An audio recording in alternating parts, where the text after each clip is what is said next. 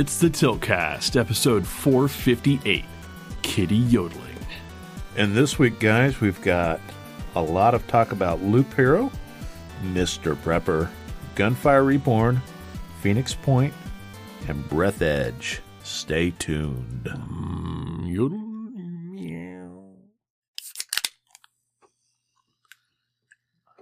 Yeah. it's the Tiltcast, and we are back. Uh, just getting it out of, out there. Um, we are an M-rated show. I'm Nas, I'm Rusty, and we are Sans A Jason today. and I guess that means you're going to get about a who knows amount of bullshit. A few minutes of bullshit. Some games, and some news. It is 10:47 p.m. on a Saturday night. We are a little late today for many, many, many, many reasons. There's always something a little bit hinky. I've been doing this a long time. It's it's it's a thing. We're we're grown people, and uh, sometimes we have other things that we have to deal with. Or just conversation. Or yeah, or or conversation. We've been doing a lot of fucking talking about shit. So, um, a lot of behind the scenes work. So yeah, and a little bit of gaming. Where the hell was Jason? Uh, he went to go see some family out of state, and uh, man, this guy, he's like, yeah, we're gonna go ahead and just do this.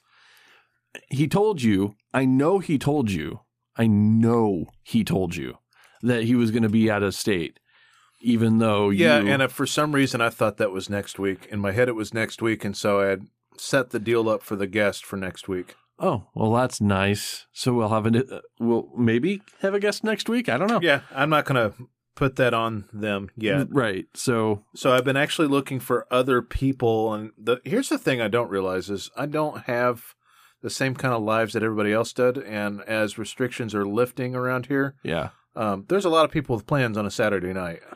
I well, obviously, it's a weekend. Um, so I mean, that's a thing. I mean, I hit up. I'm not going to even say how many people. I hit up about 20 people. Yeah, well, yeah, go figure. Who wants to sit around a microphone on a Saturday night and record a podcast? Us. We do for 10 years. Yeah. well, it was Friday nights, which is still as bad, just as bad. Um, Oh, you've done Sunday nights too. we've yeah, we've done Sunday nights before, but hey, it's that's a thing. Um, old aging gamer dudes sitting around a microphone talking about video games and life and shit, and uh, you know, mostly shit and sometimes life. Uh, a lot of video You- games though. You've been watching a cat though for Fucking god, four days or something. Damn it. Like, Jason's got this thing with like kids and pets and things. He's got to have a full house. And I'm like the opposite of that. Uh, my place Jason has, has three kids, a wife, a cat, and a dog. like literally full house, right? It's a three bedroom house, and he has all of those things. Ye- right. So he needs to go fucking have a vacation with his, you know, with his family and has to deal with like who's going to watch the dog, who's going to watch the cat. Like the cat is fine. You put down food, the cat will shit in a box and boom, done. You don't have to fucking worry about a cat, but they were worried about a cat. They were worried that that cat was going to starve to death.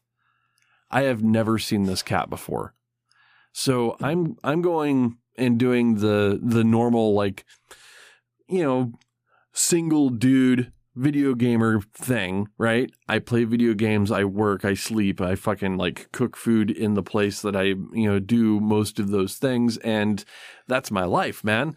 But the uh the the reality here is is he wanted somebody to watch the cat. And there isn't a cat sitter in you know in, in here in, in anywhere near us because who the fuck wants to have a cat sitter or pay for a cat sitter, right? So he calls me up. He's like, "Hey, I need you to watch my cat." I'm like, "So you want me to take a cat in that I've never seen before, have a shit box in my bathroom, and feed and water a thing that basically just like exists just because, right?" Yeah, sure. Why not? I mean, it's, it'll be easy. You really don't have to do anything more than pet the damn thing. And I'm like, okay, f- fine, I guess. I've had cats before. I've, I know how to deal with them. But um, yeah, so he brought over a cat. Uh, he, like I said, I've never seen this cat before. Like, I know that new cat situations, like, you know, if you have other animals, you separate the cat from the other animals, they get acclimated, you give them some time, uh, and, and stuff.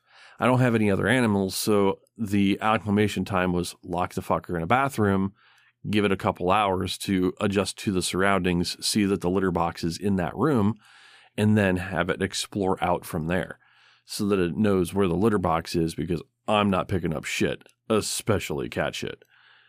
Fucking stinky. Um, but yeah, so that's what happened. He brings the cat in in like the tiniest fucking box. Like it's maybe three inches tall. Why do you put a cat in a box? He put the cat in the box so that you, uh, and you when you introduce a cat to a new environment, it's normally best to do it on uh, in a covered carrier, like so that the cat doesn't see where it's going. It just is in a place and then explores out from that place. It's good for its you know to you know have the first place that it, it it exists in a space be the place where the litter box is. That way, it knows where the litter box is is at all times. Um, and and that's just in my experience. So he brought it over in a box because his cat carrier got destroyed unexpectedly and didn't have a cat carrier. So this little this little box, three inches tall, ish, you know, three or Was this a kitten? three or four inches tall. Like, no, this is a full size cat, and by full uh, full size, I mean fucking Garfield. I'm like, I'm not Wait, even how sure. Did he, how did he put the cat in the box? I have no idea how he got the cat in the box. I have no idea how that cat even fit in that box. He, poor fucking thing had to have been squished inside that fucking box, right? And I'm like, you didn't leave this cat in the box from the time that you left your place to here because it's basically like this little tiny thing, right? Uh, and the cat is definitely not tiny. It was like a big cat in a little box, right? Uh, he pops the top off of the fucking thing and out pops Garfield because basically this fucker's chunky, dude. Is like, this is a cat after my own fucking heart. Like, it knows where the food bowl is, you know? Uh, and it pops out and the first fucking thing is looks straight, you know, right at fucking Jason and goes, meow. Like, you're an asshole. Like, was it a long box? It, it was a, can't get li- it was a, it was it was about I don't know about the size like a little bit longer than a shoebox essentially. It was a, a big cat in a shoebox, a little bit bigger, but I mean he's gonna give me shit for like you know misrepresenting the box, but it was much smaller than I expected. f- Uh, you know the cat box to be like and- that gigabyte box over there. uh, a little bit a little bit longer than that. I'd say about just about twice as long as that, but about uh about that thick, if not a little thinner. It's a power supply box. About a power supply box. Um, it's granted that's a that's a that's a a thousand watt power supply box, yeah, but it- it's still a power supply box. Yeah, it's so random. Fucking like Amazon Prime boxes, like where this cat came from, and is probably Maybe like that one up there. Yeah, about the about like that. I mean, he's pointing out boxes around the fucking room and shit. Um, but yeah, it's uh, it's about like that. Now the cat is like twice as thick as that. You know, so I am I, I am certain that that cat was flattened inside that box somehow. Um, and Did he open the top or did Yeah, he slide it in? yeah, I, he, the top was open, so so I mean the cat could breathe and everything. It was the cat was Maybe he fine. had did he have the box open while he was in the car? Um, that's what I'm thinking. Where he stuffed it into the box just take it up before just before he brought it in, and uh, and and it only existed in that box for like 30 seconds or so. But I still, I, I still like, how the fuck did that even happen? Anywho, this fucking this fucking cat in the tiny box, uh, you know, comes out and you know, and of course, I'm going to lock it in my bathroom for a little bit just to uh, to give it some time to acclimate to my place, and I just go back to doing whatever the fuck I'm doing. Right, I'm playing video games and whatnot, and I'm like, a couple hours later, I'm like, fuck it. I mean, it just realized I've never had a pet in my apartment, and I haven't Well, you had, to deal you with. had Lola in your apartment. Once. Well, I mean, any for any length of time, right? Outside of you know, outside of just like having somebody come visit. Um, so there was, so this cat is locked in my bathroom for probably about three hours, which is fine. I mean, it's you know, it's got its food and water, everything's fine, right? Uh, I go, I open up the door, uh, and this cat is pitifully huddled behind my toilet, like in a fucking corner, just pitifully huddled in this fucking you know behind the toilet, and I'm like, oh, oh, I've I am just a I'm a horrible human being, and then then I realized the cat's claws have already sunk into me. Um, it comes out from behind the toilet, makes like a very meek meow, crawls right because I sat down on the you know on the floor and it crawls right into my lap and flips over, like you know, cats do sometimes. But it was, was a totally like you know pet me situation, and it's been that way for fucking like four days. Uh, I have not been able to like not pet this fucking cat because it exists in a house that has way more hands than it than is in my apartment. Uh, so it always gets attention where it lives. I cannot give it enough attention, and it wants attention all the fucking time. Uh, so gaming with that cat in the you know in the apartment was near impossible. I would sit try back something t- turn based. like I said, well, I, this, this, I'll get into the games that I ended up having to play because I had no other choice. Um, but every time I sat down at my, you know, at my computer, the cat would be right in front of me, right in my face, and always headbutting my chin. I couldn't drink my G Fuel because the cat would bump into the bottom of the can while I was drinking, and I would get way more G Fuel than I expected.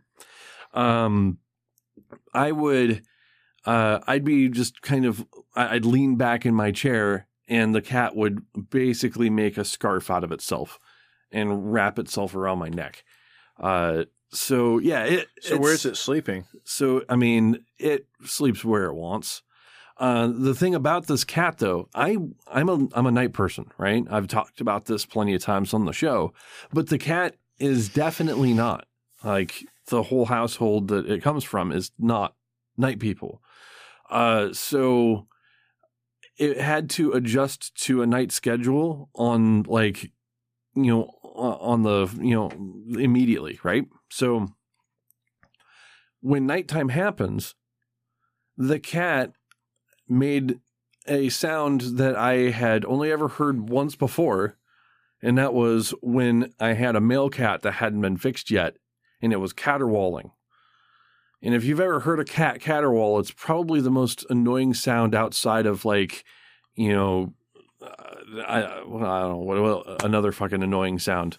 It's it's very, you know, it it gets on your nerves immediately because it's just like constant fucking meowing for hours. It would go on and fucking like sit in the middle of my kitchen and like point itself at a wall and it's like singing to itself. The cat was fucking yodeling. It was crazy, dude. Um, and I found out, like, I'm trying to figure out what the fuck's wrong with this cat. Like, something's broken, right? I even uh, took a video of it, sent it to, you know, sent it to uh, Jason's wife, and said, "I think your cat's broken," and it's just the cat fucking yodeling. Um, and uh, Do you have a sample? I, I oh I maybe on my oh gosh on the spot fucking yes I think I do still have that video somewhere. Vi- no no and how do I how do I work phone? Um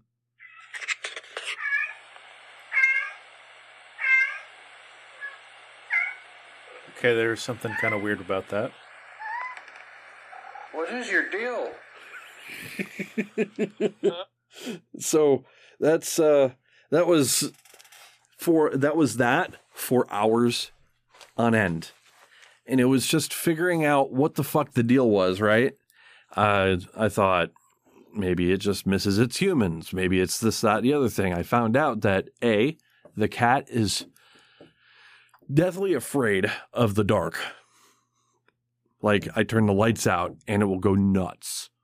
Uh, and I sleep in complete blackness because I'm a you know night shift worker. I have blackout curtains on pretty much every window, and um, that's the only way I can sleep is in complete darkness. So I turn the lights out. Cat goes nuts. So I have to leave the fucking light on. Great. Now I've got a cat that's that, is a very literal fraidy cat. Um, and then uh, then after a couple days, I figure out this cat is going uh, doing this because it expects me to be in bed at that point. So at about eleven o'clock at night, it will do that. And when I go to, you know, go to actually lay down at uh, 8, 11 a.m. or so, it will continue to do that because I'm supposed to be up petting the cat. So, so I have gotten shit sleep for the past three or four days or so because this cat has actually kept me up with its yodeling. And, and that's the only thing I can explain it as is fucking cat yodeling uh, and it will uh, it will just do that constantly. So, Jason, I am so glad that you're uh, you're you're you're back, and he's going to collect the the cat from me tonight, and I'm going to finally get some rest. it, the other thing is, I mean, like I've dealt with uh, having animals before, just not recently. Um, I've had a cat before, uh, and you know it was there was a thing in you know in my previous apartment um, but I've you know quickly learned that a I'm not going to get ever get another cat because oh my god, the fucking litter box maintenance is uh, disgusting. Oh my god, like everything that is like sweet and fucking like cuddly about a cat, th- there's got to be some kind of negative. Like all of the all of the shit things that happens with you know with animals. Cats are cute and cuddly. It leaves all of the you know the nasty shit in the litter box, and you have to clean it up. Um, so it is stinky and bad, and you know like messy, and uh, it's nuts. It's nuts. I will never have a cat. Um, so when are you going to watch Lola? That was the next thing. I'm not going to have a dog in my place until I actually have a yard.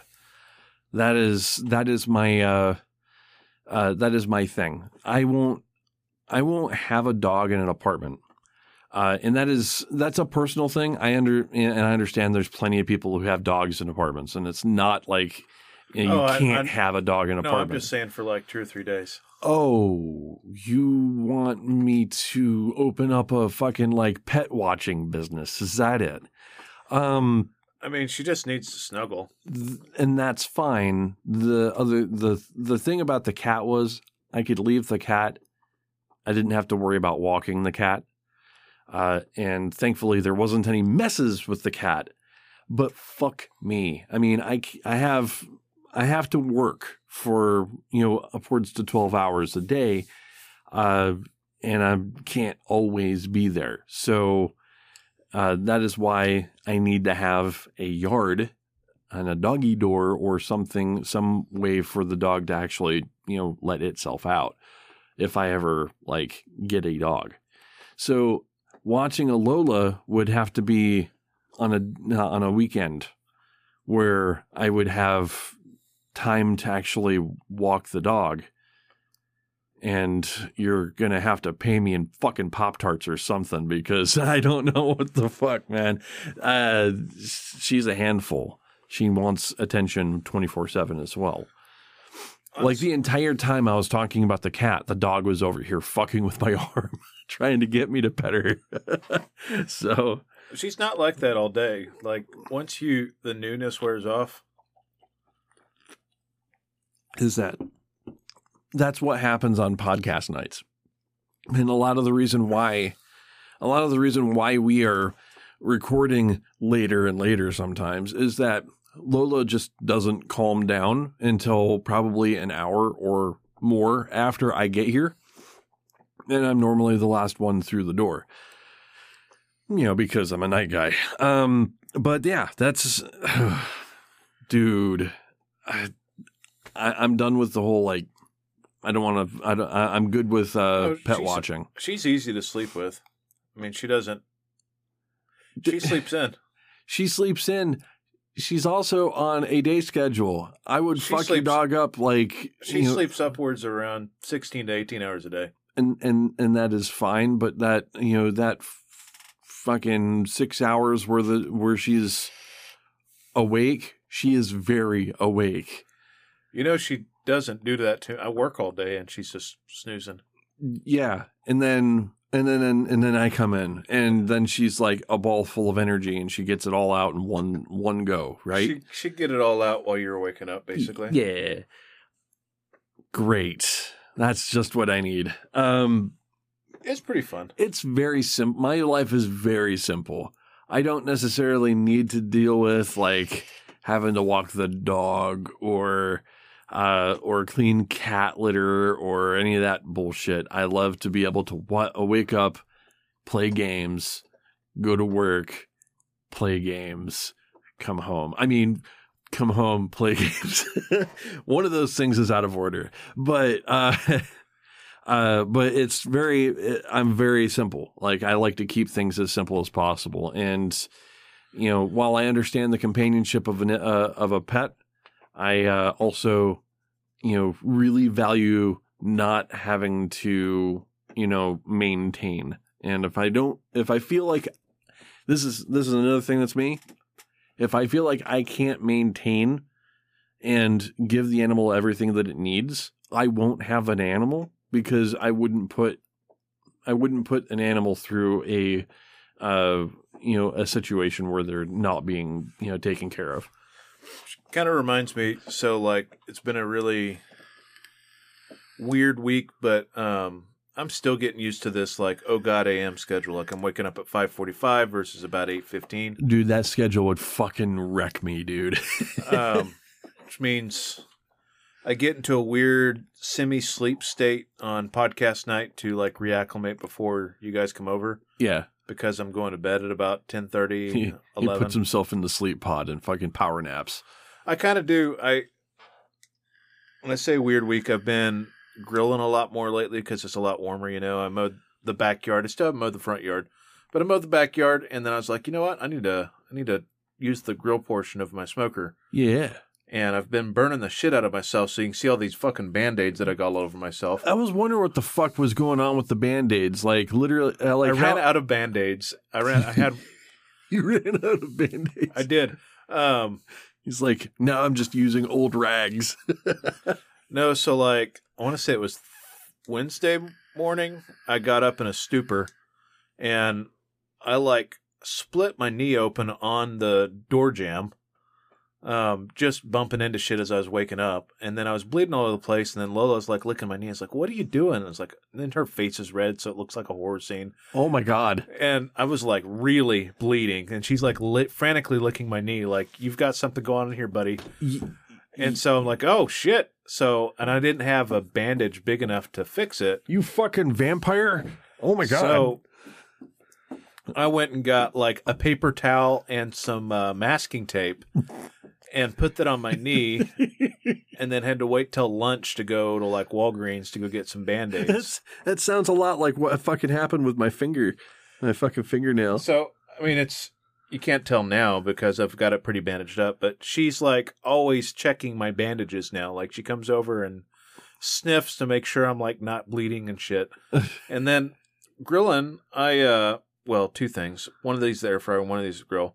I got really impatient and like reached down to get some ribs off a rack in there mm, instead of using like tongs and like bumped one of the grills Oh and like burned the shit out of the top of my hand. God, And man. then earlier to this week, I want to, well, earlier, like yesterday, I was making wings and I reached into the air fryer and like burned myself on the edge of the. I've got. It looks like, it looks like I slipped my wrist. Like the. I don't want to pull this off right It's now, a- but like it's a really dark burn right across my wrist. I, I guess that's the wrong way, but but it doesn't matter. It looks like a suicide attempt. It, my- So I've got like three band aids on myself right now. I look ridiculous. you do look ridiculous. I was, how, I mean, dude, We're gonna need to get you some safety gloves. You're you're not allowed in the fucking kitchen I need, without like- a full fucking safety. I need like you know, bumpers. You you yeah you do. Um, Well, sometimes when I wake up, I kind of play bumper cars to the walls until I kind of get going. You know. dude, you just need to wake up before you eat. That's the thing, you know. So we were talking about that, but yeah, It's, it's, so it, it's been that kind of week, but like like I said, like Lola was really upset that I was. It's like she just occasionally sniffs my knee and won't leave my knee alone for a little bit until. she's taking care of her human. She loves you. Yeah, she's a she's an odd animal. We've also been trying to play f- catch. I was talking to Jess about this. See, there she goes again. Yep, she's Gotta- checking you. Got to make sure. I'm good. No, no, no, no. Maybe she just likes the way you taste. Maybe. it- Um, I mean, it is a Lola, so who knows? oh my god. So yeah, I was talking to Jess about this. She's like, because Lola's like a a runty pity boxer mix, and uh, I was telling her about my. I'm trying to teach her how to play fetch. So I bought some really cheap frisbees. And I say cheap, like ninety seven cents, dollar cent store cheap, you know. Yeah. And uh, I've been throwing them, and she really likes running after it. She really likes picking it up, looking at me, dropping it, and then coming back. So No, she's like, I found it, and then drops it. so I walk over there and I got two frisbees. And so she'll go chase the other one, and then I got to go pick up both frisbees, go to the other side of the yard, Well, she's just working, uh, making sure that you're getting wor- your workout. and so then I got to throw them the other direction, and then she's not getting that I want her to grab it and then bring it back, and then I'll make the motion to grab it, and then she'll go grab a rope and then come over to me instead of grabbing the frisbee. I'm just like, we're we're not communicating here at all. Well, uh, it's that is always a you know a, a thing with Lola. Like no matter how much you yell or She's super stubborn use too. a use a uh, verbal command of any kind, she won't hear you. She's deaf. So, uh, it's it's what every special needs owner has to deal with. Well, I get frustrated. It's like I know you can't hear me, but you're not blind too. Like, pay attention to my hands. Yeah, it just takes it takes additional training. Um, I mean, good on I've, you I've for probably I've probably said it before. It took her. I'm really big on positive reinforcement, and positive reinforcement when a dog's peeing on your floor. It's kind of difficult. Yeah. um, you got to catch her in the act A, and she always does it in secret when she does. of so course. it took knows. me a year to potty train her, and uh, like you definitely any kind of negative thing you do, like you can't. the The closest thing to a negative thing she ever gets from my hands is when I snag her by her neck, right. The uh, by the scruff of her neck, right. when she's really Oh doing my something God. that she shouldn't be doing. There's But there's Mega Man going off. Usually, that's revert. That was reserved for when she decided to attack Zoe over food, or like she's about to run out the door, or something crazy like that. And I got to a point when she was getting really food aggressive that I could like. It's almost like the dad. You ever see those videos of dads like catching babies when they're falling and stuff like that?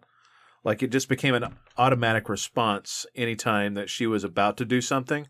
I'd just the hand would shoot out and I'd Yep. snag her by the uh, not by the collar, right by the scruff, and she And knows stops she's her. getting pitched on the scruff. She's like, "Uh oh." She stops. Like the other really, if she's in a lot of trouble, like she did something really bad, Yeah, is you grab her by the scruff and roll her on her back, and then she knows because that's a domination That- thing, that's a right? sub- and so, yeah, put her in a submissive position. Yeah, but I reserve that for extreme situations where she's really done something really bad, and I'm catching her in the middle of it. and she she knows at that point. Yeah, there's She got her for whatever reason. She snapped at Jessa um, over food. It's always over food, uh, of course, yeah. and that was one of the times that I did that really quick, and she uh, turned into a little butterball Of course. immediately after that. Yeah, she very knew she did. submissive. She's like, "Oh, I fucked up severely." yeah, it it's she just needs you know she needs to learn and it's hard to social you know to do all of the training that you need to do with a dog that that has this turned into the pet cast holy shit. Um but yeah um the uh but yeah it's hard to t- train everything that you would normally train into a dog when they're puppy you know uh when they have a sense that's missing. Um so you know uh, yeah she's she's doing really well now. I mean, she ex, expects me to love her every time, and she watches my hands all the time because you trained her to do so. Uh, and I talk with my hands So she thinks I'm talking to her the entire podcast, which means that's why she jumps up on my chest at least once a podcast. I got that out of the way before we started recording, by the way. So hopefully it doesn't happen. Um, but yeah, I mean, we need to like, Yeah. So, anyways, um, games and stuff. dude. Horrible segue, but we've been. I mean, the- I was saying something, uh, saying something about like having the cat in, you know, Like, in what were you even able to play? dude, the cat being in my face, th- being able to you know play any PC games was not happening. So you dude. broke out the PlayStation? No, I, I I ended up having to find games that only required like one hand on any peripheral Or a controller? because no, I I mean controller you have to have both hands on it. I couldn't even play a controller game, dude.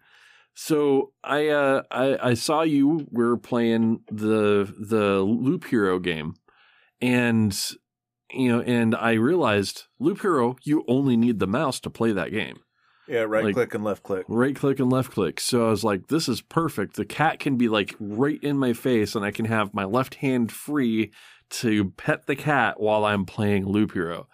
Uh, so I ended up getting a lot of time into Loop Hero over the last few days. Um, I don't know, probably maybe what twenty ish hours or so. That's a Loop lot Hero. of Loop Hero. That is a lot of Loop Hero. Um, so I take it, is there a class beyond the Necromancer? Uh, no, there isn't a class beyond the Necromancer, but the Necromancer is fucking amazing. Um, I'm a big fan of the Necromancer. Necromancer is probably the way uh to play that game. I mean, all the it seems like the warrior and the rogue are like har- way harder than the Necromancer is to play. I Uh, just think so. If you haven't played Loop Hero, Loop Hero is an interesting game where you've got basically a pause button and a clicking button, right? so the pause button lets you pause things so you can do things. That's way oversimplifying it. It's not really a deck builder game, but it kind of is. So you use you build out the map like the the story of the loop is you're remembering as you go. right. And basically, that means that you're placing land tiles on this map, and your character goes in a loop and auto battles. What changes about the auto battles, though, is that um, the gear that you have changes your stats, which does make a difference on the way that the auto battle goes. And the land you place adds different stat bonuses and materials. And what you're doing is you're collecting materials to take back to your base, basically, uh, to build up your base um, to continue to advance the game. And as you go in the loop, you go through and you get so much XP, essentially, it lands a boss. And all the different things, all the tiles that you're putting down or the cards are different effects on tiles. So, like you can put like six mountains together or nine mountains together to build a big mountain, which gives you more HP and gives you rocks, right? And some something else. And it spawns a harpy. Yeah. And then you, uh, but then you can drop different tiles down like a graveyard, right? And I think the graveyard gives you rocks and memory memory fragments and rocks after you get a uh, after you get an upgrade, but it's and it spawns skeletons. Right. And so like you can actually, and you need the, you need the mobs to get the XP. So you're kind of placing them strategically because there's different cards that buff those tiles too, right? Like lampposts reduce the overall spawn per day. Um, you've got a one that completely erases the tile or Oblivion. Oblivion. Yeah, Yes. you remember this stuff pretty well at this point. Um, so there's all these different modifiers you're putting on this board. Think of it like a game board, right? Like you're going in a circle around on a game board, Pretty much. and you're building up that game board as you get more cards. The cards drop from the monsters or the quests that you get from having the village tile. right. Um, and you kind of create this map, and then the objective is to get far enough around that you can actually bring shit back, right? Which means sometimes you got to retreat, um, and sometimes you don't. But the different things you're upgrading your town also give you different cards or different abilities to take with you into battle. So Yep, and you can actually uh, in in the town you can actually furnish the town with different like different things like food items and furniture and jewelry and stuff like that that give you passive bonuses for future runs so that you can kind of build a village say if you're if you're playing a specific class, like the warrior, for instance, there's three classes. You unlock them as you go. Uh, but the warrior is what you start out with. Uh, and the warrior really works well, and I guess the rogue too works well with vampirism, uh, where they uh, where they do whenever they do damage, they heal a little bit. Um, there's yeah, the necromancer for whatever reason doesn't do very good with that because there doesn't seem to be enough drops to give you vampirism. well, you don't you don't use vampirism as the uh, as the necromancer because ideally you're not taking the damage, your skeletons are. Uh, that and it uses magic HP, which is you know one of the items that it can unlock. Yeah, so like the necromancer has a shield that recharges all the time, and for any direct damage to you, and then you've got different skills that you can split some of that damage between your skeletons. hmm And what he does is he summons skeletons, and you get different levels based on the gear that you equip him with. And so he's always resing skeletons to fight for him in his battles, which actually I think is kind of cool. But- Yeah, it's it, it's a thing, but the the um you know the crafts that you do for the you know for the you know for your little campsite, um you know a little village that you're building out there actually makes a pretty big change. You can add like counts chairs, for instance, is like adds one percent more vampirism as long as you have some vampirism. Uh, and the rogue starts out with five percent, so you can actually you you know the rogue doesn't get vampirism items from monsters I, at least that i saw um but you can add counts chairs and it will up its vamp you know up that class's vampirism so it has some more sustain throughout a loop um, whereas the counts chairs do nothing for the necromancer because it doesn't have innate vampirism doesn't need it uses magic you know magic hp instead um, so what I found was uh, using uh, using forest tiles. So with the necromancer, the attack speed is your summon speed for skeletons. So uh, uh, your character will just basically sit there taking damage to the chin and then summon a skeleton and then sit there and take damage to the chin and summon another skeleton. Right. And every so often the enemies will hit the skeletons instead of you. Uh, and your skeletons are the, basically the only damage that you have going out. So, um, I mean, your character does like five damage when it does attack. So it really, really does suck. Uh, but the, uh, you know, one of the things that you can do is add forests, and forests give you as a tile that you can place down that gives you 1% or 2% to attack speed. And once you get this, you know, the necromancer up to 80% to 100% attack speed, he is just spitting skeletons out. And if the skeletons die, he's got like another one coming out right then. So you can you can fill up your uh, your skeleton army really quickly and just mow through even some of the hardest loops. And that's what I what I was doing is I just I just kept going. Like I beat a boss. Once you go once you place a certain number of tiles on a loop, uh, you will uh, you will end up uh, summoning the boss, and then you have the uh, the option after beating the boss to continue that loop with all the gear that you have and all the tiles that you've placed.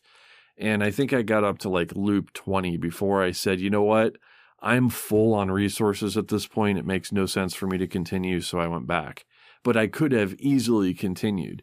Um, and you get good runs, you get bad runs. It's a it's a roguelike, so it's all kind of like RNG. But you you once you get a good run going, uh, you can actually go for a good period of time, get as many resources as you possibly can, take them back, and then upgrade your uh, your little campfire base uh, base place. And um, man, it it's it just has a really interesting and cool loop. And the fact that the you know each loop is different, it's all randomized, it's all uh, it, it it feels the same, but it's different every single time. I would Um, I would agree with that. I do feel like I can't play it in super long chunks of time. I can play it for about an hour or two at a time. That's about where I'm at with it. because I have. I feel. Did I play it this week? I was trying to see if I did. I don't know if I have played it this week, but I mean, I want to say that I have close the same amount of time into it that you do, if not just a hair less.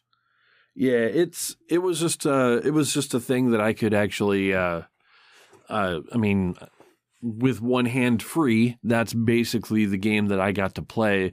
It is it, it's almost sounds like an idle game. You know how some idle like Oh, there's a lot of pause involved. Yeah, but there is a lot of moving shit around. There's a good amount of strategy. So when you place down tiles, you can set tiles next to other tiles, and it will change what those tiles will do in some ways. Uh, and I've got 13 and a half hours into it, so you have played it more than me. oh wow, I mean I've only I mean I only picked it up to you know this week after I got a cat in the house. Um, but yeah, it, it was if you place down the tiles, it gives you a good amount of strategy. So it's kind of like a card battler in the fact that you get random draws. You can kind of set up what cards you're going to get. Well, and the cards kind of combo together. Like if you get the ancient whatever, the Ancient, what? Uh, I mean, there's that one tile that everything upgrades twice every time you set something next to it. Oh, um, uh, upgrades twice. Yeah, so like, you, well, it upgrades once. So like, but it gives you one extra material. So like, you drop grass next to Oh, you mean uh, that's the treasury?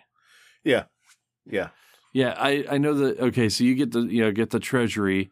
You surround the treasury. It can't be set next to any other tile initially, but you set tiles next to the treasury, and as soon as you ring the treasury with tiles, it will then empty the treasury, give you a bunch of resources, give you a couple items for your character, maybe a couple cards, and then as soon as that's done, it'll start spawning gargoyles.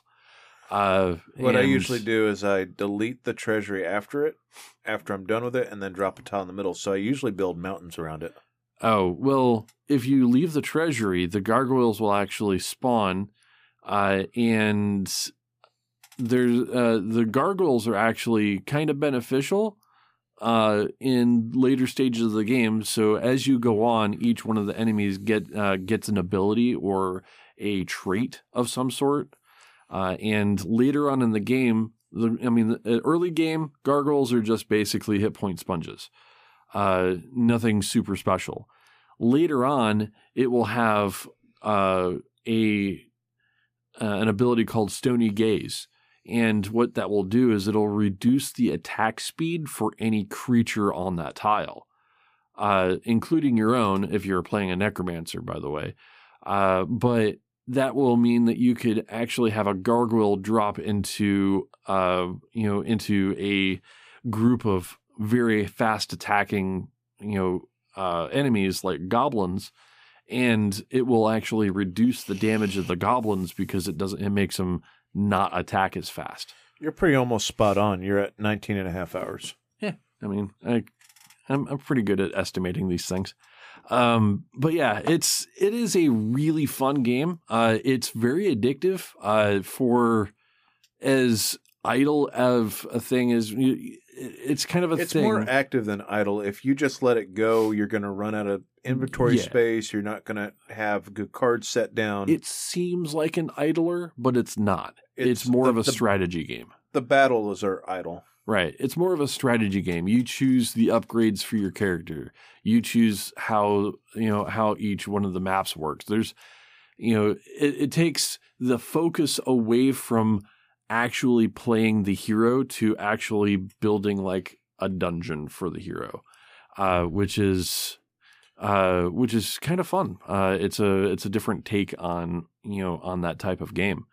And considering it comes from the guys over at Devolver and, you know, in the studios working with Devolver, uh, doesn't make, you know, doesn't surprise me one bit. They push the envelope on, on making different types of games, like, Yeah, you know, something that's, something that is, uh, you know, equally, uh, you know, accessible to a player, but, you know, takes a gaming trope and flips it on its head.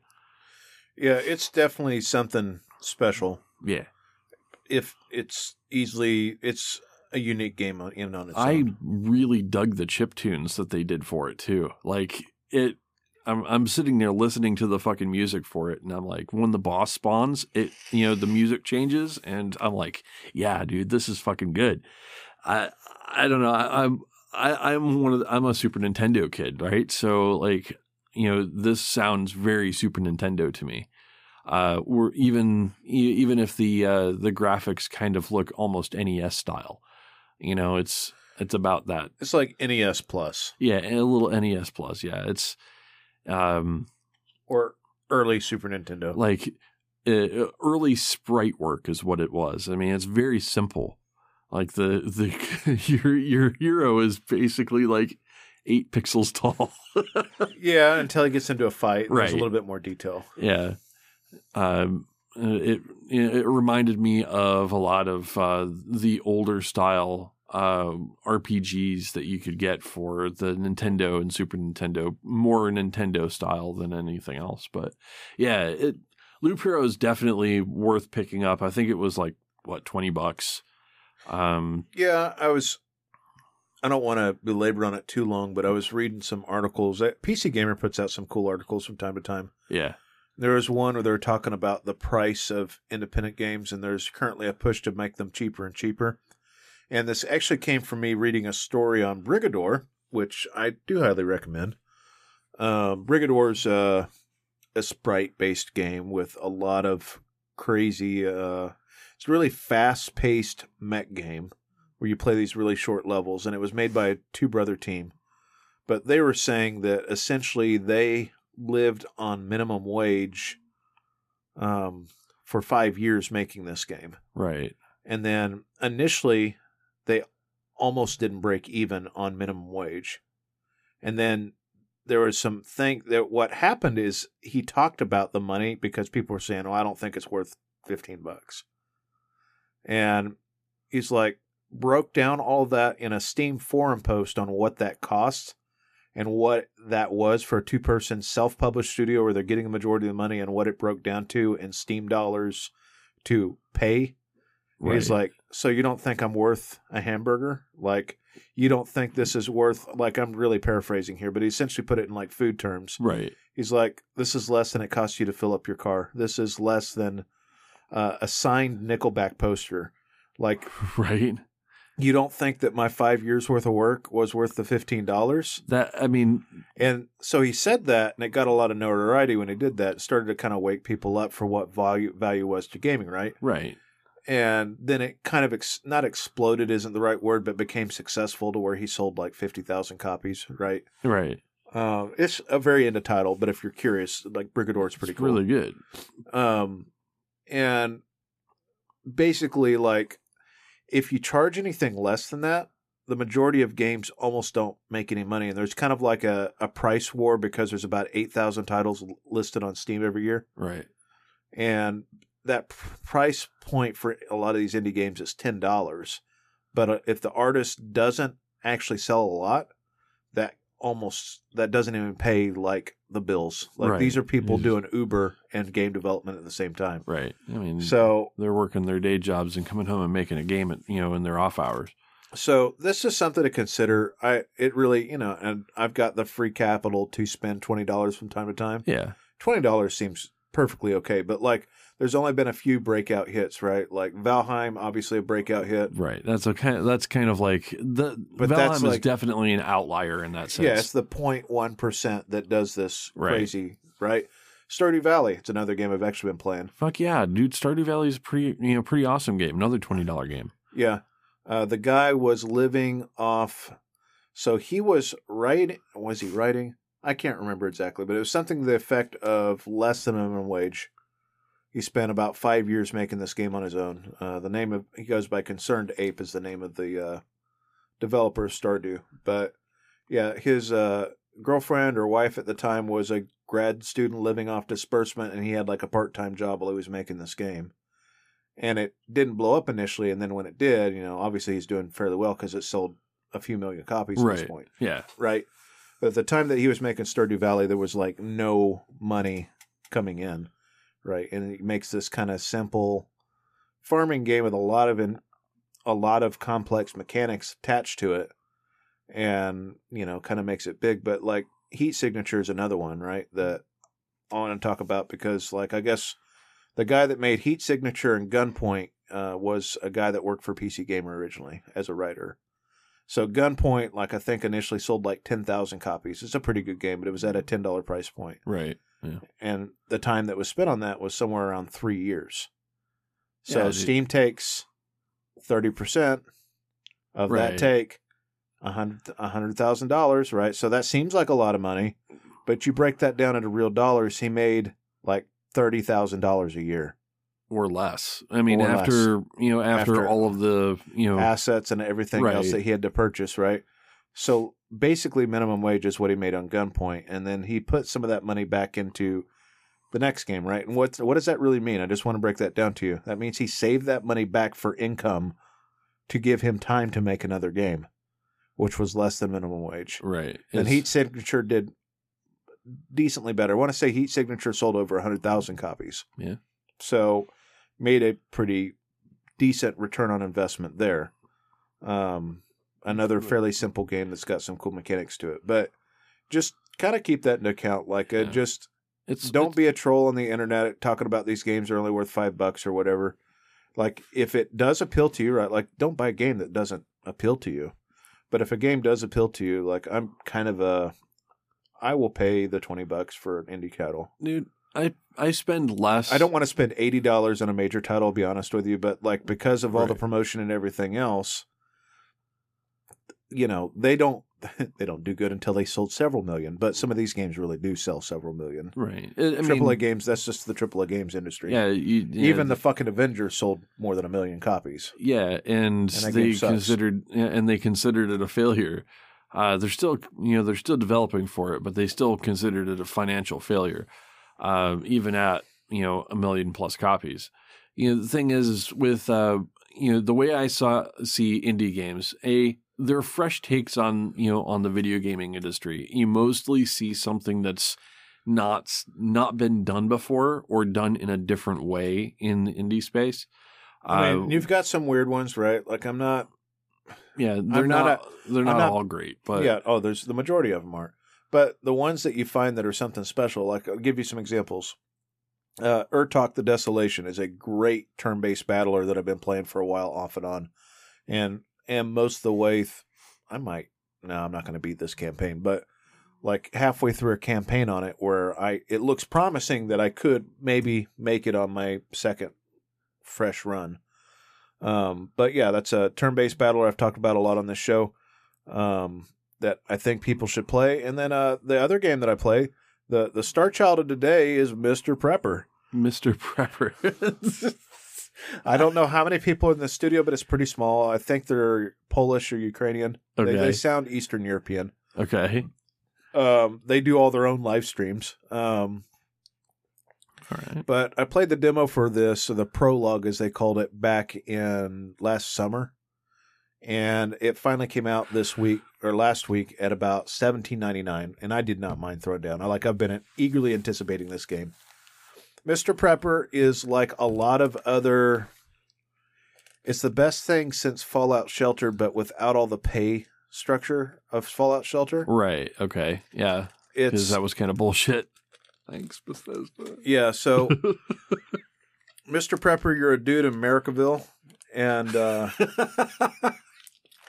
it's Mercaville. I don't know if this is recent or not, but it's been after a pandemic, and the government has clamped down on everything. This is not Oh. a this is not an American developer either. oh wow, that's that's on the nose. Yeah. so you're stuck in your house and you don't have a job, and wow, it just keeps getting deeper. yeah, and what you're doing is it kind of starts you off with building a bunker under your house. And so you start with digging a hole essentially. And the way you do it is you click on a little house button and then it lets you like set up rooms. Then it takes a certain amount of time in the day for you to dig the hole out, right? There's no active digging involved. But so you dig your hole, right? And then it gives you some basic quests of like, hey, you need to get a food source, right? So at first you run off into the woods and gather berries and then you make you know, you eat them raw or you make like a jam out of it, right? And then you get Yeah, like you wood that's on the ground and then you take that back and you start using it to craft different things for the basement, right? Like you got to get your workbench situated. Um, So there then, basically isn't any fucking like grocery stores or Home Depots open essentially. well, there is, there's traders. And so there is a supermarket that sells everything at inflated prices. Oh, And then you've got the local economy, which you're trying to support here. So the herbalist sells seeds for you to, so it's nothing like a witch's brew or anything crazy like that. Like the herbalist sells like cabbage and carrots and uh, radishes and stuff like that. Okay. But she also buys produce back from you. So you can sell your excess produce to her and make some money. You can also build furniture and sell it to like a boutique shop that sells furniture. So I can make tables and chairs um, and wardrobes and like I can make different things out of wood to sell to this uh, other place to make money. And I can use that money to buy other things to disassemble to make other things. So I've been buying phones and radios to disassemble for electronics and then different boxes and shit to get plastics and metals. What? And so I'm, I'm- like I'm building this economy to buy and sell shit to continue to upgrade my underground base. So now I've got like these grow lights for this underground plot that I've got going on where I'm s- growing sunflowers um underground. Wow. Uh, sunflowers, mushrooms, um, carrots, cabbages, and radishes. And then I'm now at, at a point where I'm setting up traps in the woods to sell the skins and also get harvest the meat to turn into jerky or to turn into like venison backstrap steaks or whatever, right? Um, so like there's this whole thing where you're kind of building an economy to continue to upgrade, and eventually I'm going to escape because uh, the agent of Americaville came and uh, basically told me I don't have a job and don't have any kind of um, I income or a car or whatever. Wow. So like the story is he tried to escape. His car got taken away. He got fired, and like now he's got to figure out how to survive. Escape to where? Just out, Just out. out of town. Just, just out of town. We're gonna go- we're So- we're gonna go to Britishville now. yeah. So it's pretty video gamey, right? Like I'm in the mines. I found an abandoned mine that has a survivalist that lives at the bottom of the mine that sells me random shit. Like he sold me a book on like how to survive a nuclear holocaust, and Thanks. I could have used that years ago. I sell other random stuff back to him. So as I find gems and gold and whatever in the mine, I send it, sell it back to the miner who uh, who knows what he does with it. But it's continuing to unlock different areas of the map for me to explore to gather resources to continue to build this up. But like you, you're the an agent comes and visits your house once a week, and he checks for things that are suspicious. And as the game progresses, the things that are suspicious get harder. So initially, it's just I have to have so many because you can disassemble every single thing in your house. Like I could disassemble all the light fixtures, all the plates and cups. Um, I could disassemble the stove and the fridge and everything in my house and have nothing. If I do that, that looks super suspicious. But you need to do that initially to get some of the materials to get like I've got to melt down the glass in my cups to make lights for underground so that I have a light source underground. so So you, now he's monitoring my power usage. So I offset that by having a generator downstairs um, in my bunker. So I've got a steam generator downstairs, and I'm working on a gas generator right now. so so I, I'm trying to understand what why is this agent like what's his fucking deal? Like Oh, literally like why does he have to like watch you and shit? I, I'm just trying well, to like the suspicion level that he that he gets depends on how often he searches your house. So he searches like the living portion, like the above ground portion of the house, and if he kind of like thinks that you might be a prepper, he like what slaps you with a fucking dildo or some shit. I don't. What do you I don't do? know. I think the end game. I think the game ends if you get too suspicious. So, like, there's things you can do to hide items. So, like the the ladder that goes down, right? If I put a rug over it for whatever reason, he doesn't notice it. But, um, like I said, I had a whole bunch of buckets in the backyard to collect rainwater so that I could get. So you have a water allowance from the government. You can only use so much water every single day. So right now he's monitoring my water usage and my electrical usage on top of suspicious items in the house. So contraband could be things like different books on understanding how to build different things, right? I've got a whole bunch of books that tell me different crafting recipes, and I found one of those that raised my suspicion level. Um, as it started to get harder because I was watering a lot of plants downstairs, um, I got a report that said that my water usage was very suspicious. So I built a whole bunch of rain buckets. Uh, but it will tell you the time, the exact time of the day that he's going to come by next, and what day he's going to come by next. Oh well, he's at least polite. So it's kind of a mad dash on the day that he's coming there to put up a bunch of stuff. So, like, take all the rain buckets downstairs, make sure that my master plan board is flipped over, make sure that the. make sure that the uh, downstairs is uh, covered What?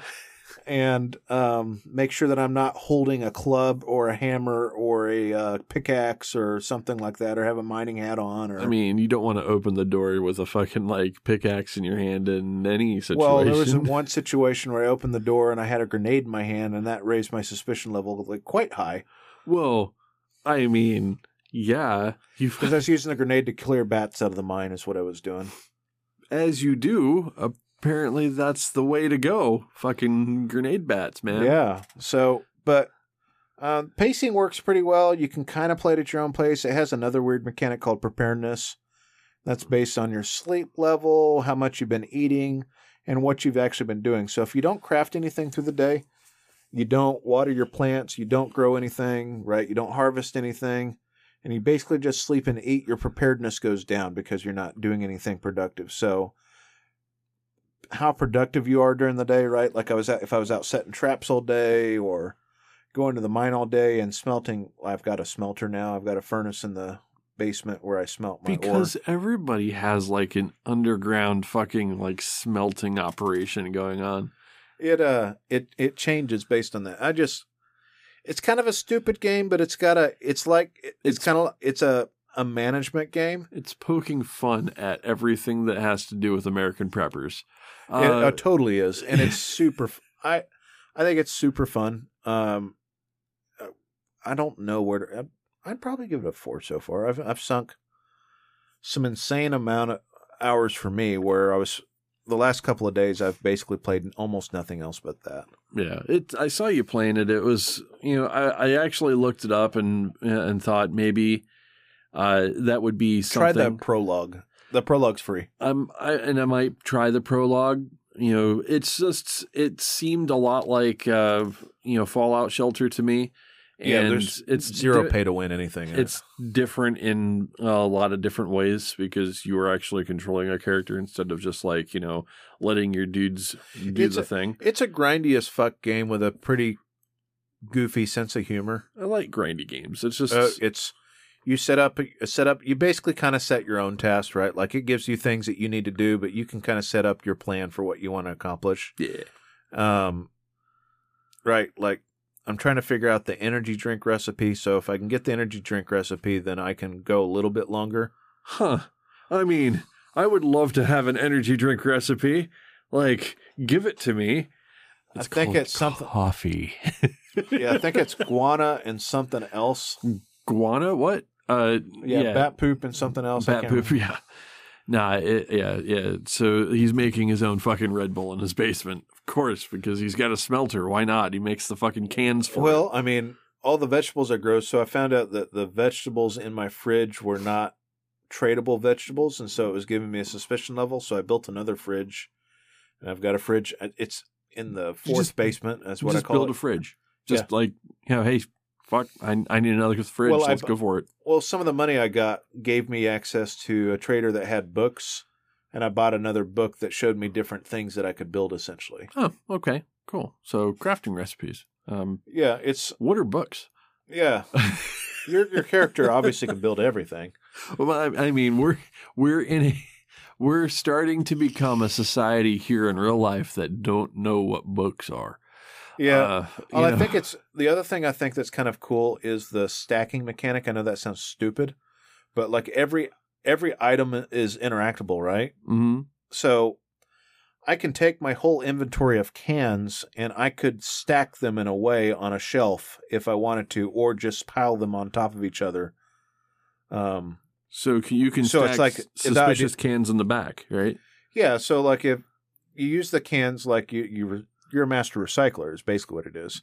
So you can disassemble. You could set a buy a whole bunch of cans or find a bunch of cans or whatever, and then instead of having to put them in boxes, because you can you, know everything's stored like not Resident Evil style, but like you know the, each container can hold so many items. What I started doing is all the stuff I was going to break down is I would just stack it in a corner so I didn't have to waste inventory space with it. Uh, and then you just like control click to individually pick up each one of these items real quick. Wow. Okay. Yeah. But like, I had a really good looking st- like for the little bit of OCD I had. I was like, that's a really neat stack. that, that is But it looked like a is the- prepper's basement. Like I just had like fucking like cans and it's a really neat shelves stack. and wood and all this stuff like stacked in these neat piles all together. And as you remove stuff even from the middle, like it like auto drops down based on what it's sitting on. And I'm I'm really digging this stack, man. It's like the stack is pretty fucking sexy. Like I spent a lot of time on this stack. but I want to say I probably it- put ten hours and two days on it. it it it definitely hits the feng shui. yeah, uh, but I I do like games where I can build bases. yeah. And because it lets you kind of customize these rooms however you want and set things up in it right?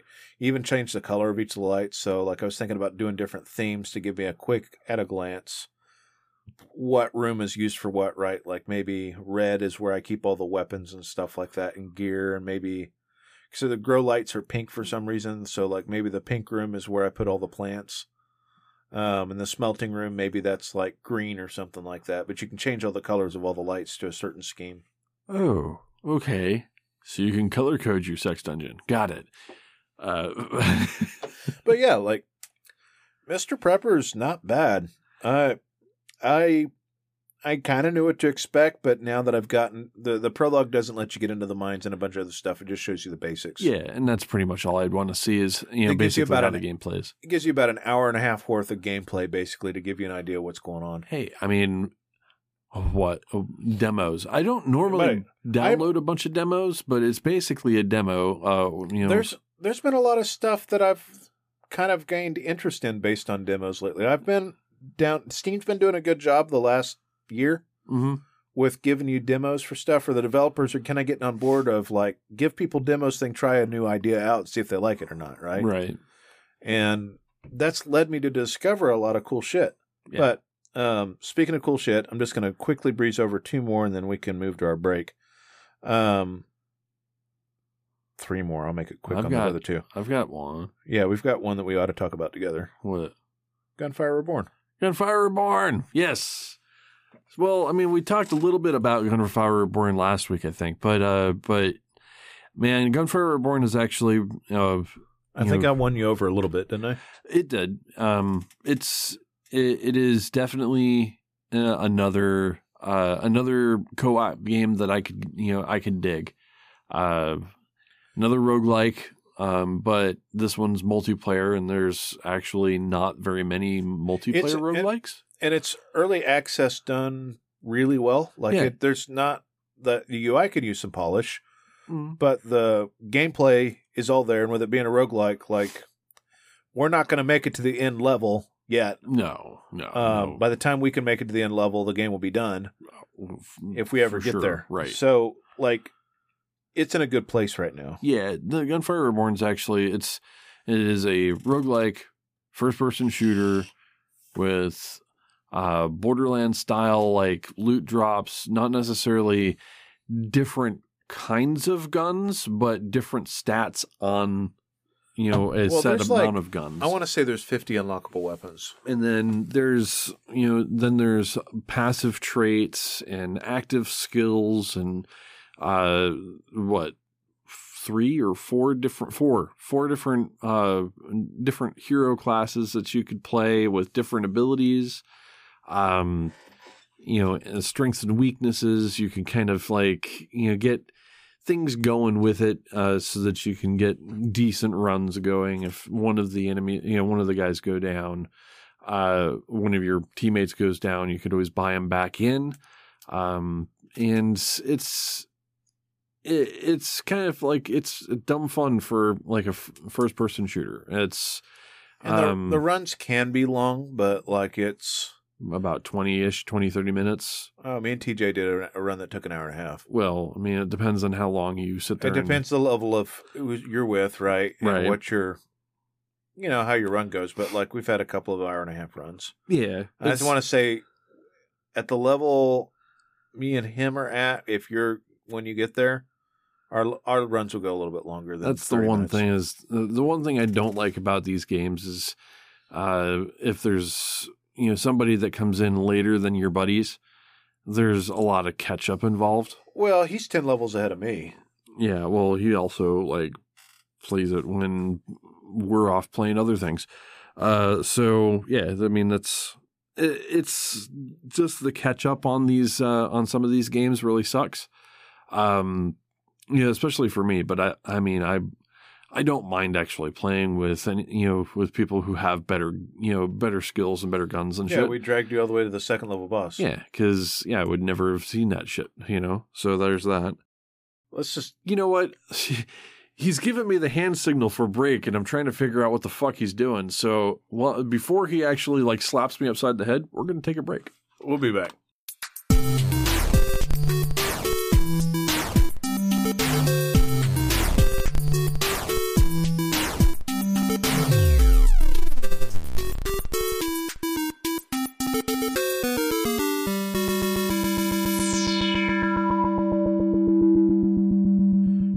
Back. Yeah, Ooh, yeah. All right. So, I really needed to hydrate. I'm yeah. really pushing myself past my bedtime, and I've been getting a lot of caffeine, so I'm like super dry mouth right now. He was. He was. He was desperate. He was like, "I'm gonna break this pen." so yeah, we had a break. Uh, we talks about uh, talked about some things and stuff. Uh, and uh, Yeah, um, I wanted to before we moved into news, I wanted to kind of just quickly go over a couple of games we were on the cusp of talking about. yeah, So, just for the future, um, we may play some Ark together. Uh, we were spent about twenty minutes talking about Ark on our break. yeah. Um, but uh, more so than that, um, I wanted to recap back on a game that I was given some shit that earlier this last year. That doesn't sound right. I, Phoenix Point was released in a really weird state. mm-hmm. Um, You gave it some real harsh shit well, on I the uh, game of the year. I did. I, I put six days into it, and I felt like it wasn't a quality six days worth of gameplay. It was a lot of try, try, try, try to like this because I really liked a lot of things, ideas about it, but it just didn't quite come together. And then I realized, so I'd put that game down. By the time we recorded Game of the Year, I'd put that game down for about three or four months. Um, and then I don't know what came over me, but I was just like, all right, they got a new DLC coming out. Before I buy this DLC, I've got to play this one more time before it's just deleted off the hard drive and I forget about it. Right. And One last chance. man, like it, they've done a lot of work. They've done, Yeah. yeah, like it's gotten in shape. It got a boob job. Like it, It just, it, It- I mean, like it has an attitude change. It Yeah. looks like, it looks like it's, it's uh, ready for commitment now. Yeah. It, it ready? yeah, It's, it's Man, ready to go. yeah. It's it's in a totally different place, right? Like it was just it was a really abusive girlfriend before, and now it's come back, right? Like I just put up with it, and now I didn't want to put up with it. So now there's some differences. Key differences now between now and then is I've got double the graphics card that I used to have. I went from a 1070 to a 3080. Yeah. That's So pretty, that's- pretty much double. Yeah. difference on overhaul of how shiny it looks um, because I can play it in 4K 60 basically. And then I also have an NVMe that I didn't have when I was playing it last. So that the load times and fidelity are definitely different, but there's some huge key changes. Um, Huge. the biggest thing I noticed, I went through like, through the tutorial and it it was kind of telling a story before, right? You know, the Pandorans take over the world and there's a virus going on and yada yada yada, but never real cle- clear central characters to the game aside from the storyboarding. And the storyboarding was talking about the Phoenix Point um, initiative from like the 40s or whatever, but it never really gave you names to Well, it did give you names to the people, but never names to people that you were in control of. And so it sets you up with a base team of people that you can't alter their appearance. You can only alter their alter their armor, and then it storyboards out the intro. And why does that matter? Well, they actually do several, one, two, three additional missions, I believe, from the original to Mhm. really kind of flesh stuff out. They give you additional UI options bef- that they didn't have before. So the UI was kind of shit before. I'm just going to be honest. um, now I can see my will points on screen. Now I can see all of my. You could always see the squares that res- that are your action points. Um, but just even little things like the aiming reticle is a lot cleaner right now. The UI doesn't look. It's still boxy, but they've just done a lot to it to make it look a lot more visually appealing and then they don't move as jerky. There's also movement speed options to speed up your character's overall animations, Okay. which speed up your turns, which make it and and it seems like all the missions I've been doing have been a lot shorter. That could be the animation speed up, but Yeah. I'm And they getting did that with XCOM too. So it's like you could actually make th- make your characters run a little faster on screen and make the turns go by faster. Because that's one of the Yeah. the shit that bogs down uh, turn based games like that. and it's got the cinematic camera thing like XCOM does, and it does a good job with that. But like some other things, just like getting in a vehicle didn't take like several clicks to get into the vehicle. It's now just to get to it, and then it asks you, "Do you want to load into the vehicle?" And you're like, "Yes, I want to get all my soldiers in this vehicle so we can get out of this map." So that off the bat is cleaner. The UI looks a lot cleaner with everything. Is a lot more easier to understand at a glance what you need to do. And it, I fell back into its throes uh, again. So, So today, today and a little bit of yesterday, you know, because I've got to keep the palate cleansed, right? I go from salty to sweet to savory, back to sweet, back to salty, and that's just how I work. Always got to have a rotation going on. It's always some form of turn based though. Oh no, I'm playing a game that's not turn based, okay. right? Like, a, I mean, Um, you play a lot more turn based than I do. That's for sure. yeah. Well, I mean, I've I've put about in the last two days, I've put three hours in a Phoenix Point. Yeah. Well, so, but not bad for you, I guess. No, and that's those were really good hours. The the thing that I've been doing all week, off and on, is uh, they released the. I told you guys last week I wouldn't be done with this or even even reached it, but I played Outer Worlds because of the DLC, Mm-hmm. and holy shit, that game just looks good on PC. Um, I'm just gonna preface this. Here's you're right. You know, I know me and Rusty spent a lot of time getting like upgraded graphics card. The big difference, the bigger difference that everybody's gonna notice, get yourself a motherfucking NVMe. Right. Yeah. That's a a, 500 gigs is like less than 50 bucks, right? and you can get the PCI riser card even at a base level For of like eight dollars. yeah for uh, even at a base level of computer understanding. Uh, there are YouTube videos out there that show you you- how to install these things. Can you plug in RAM? it's pretty much open up the side of your case, find a slot that this thing fits into, slide it in, and go to town. It's got like one screw on it to hook, you know, and to hold the. and the almost NVMe. every in. single one of these comes with the screwdriver to put it in. They comes with a cheap ass screwdriver so you can screw this thing in. Right. It's. I mean, it it does not take a whole lot of effort if you are not. Have you ever inserted a hard drive and you know that you have to discover a drive? Like it's that plus plugging something in. Yeah. I mean, if you're listening to this and you and you go and do this, you have a problem. You know, fucking tweet us. I'm sure that we can Yeah. find something. Tweet at Tiltcast. Yeah. and one of us will reply because honestly, the difference it makes on your load speeds with anything is at that new console level that Oh, yeah. everybody's talking about with uh, PS4 and Xbox One, whatever. Uh, Xbox Series X. Series, Series X, it- yeah. We're just gonna go. I'll call it Series because it could be X, Y, Z for fuck all we know. But yeah, the level they're talking about is the same level you get with an NVMe drive, Yeah. and don't. They're the same price as standard SSDs. Like, there's no reason to get a standard SSD anymore. Yeah. There's. I mean. Uh, well, okay. There's corner cases where you don't have enough lanes on your board, or you're out of uh, If you have a really, really old ancient board, board, and you're um, out of like ports for you to plug in additional drives or something. I am going to wager that most of the people who have modern PCs, and by modern I say PCs that have been built in the last eight to 10 years, probably have at least two spare PCI lanes.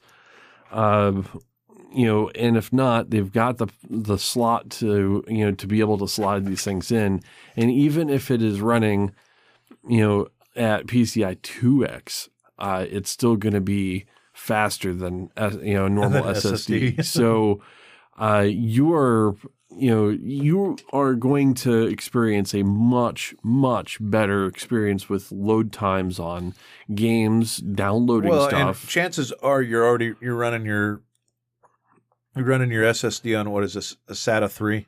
Uh, yeah, I mean it's mostly uh, mostly SATA, and it's there's a there's a, it's uh, such a massive difference, dude. It's such a What like Matt? difference. Okay, I Like don't if- know off the top of my head what the max speed on a really expensive regular SSD is, but your cheap, your super cheap ass NVMe is pushing a gigabit a second Yeah, uh, it's on read write.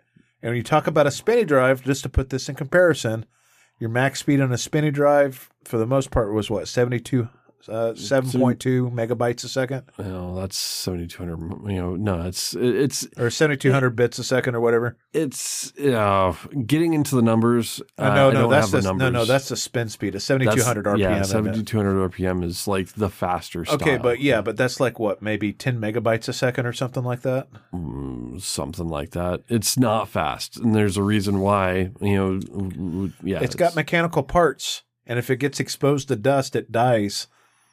Well, I mean the far, the fact that it's mechanical is a big thing, but yeah, it's It's a it's it- a spinning plate. yeah, it's spinning metal. You know, if you've got metal spinning, you know, then it's it's going to wear.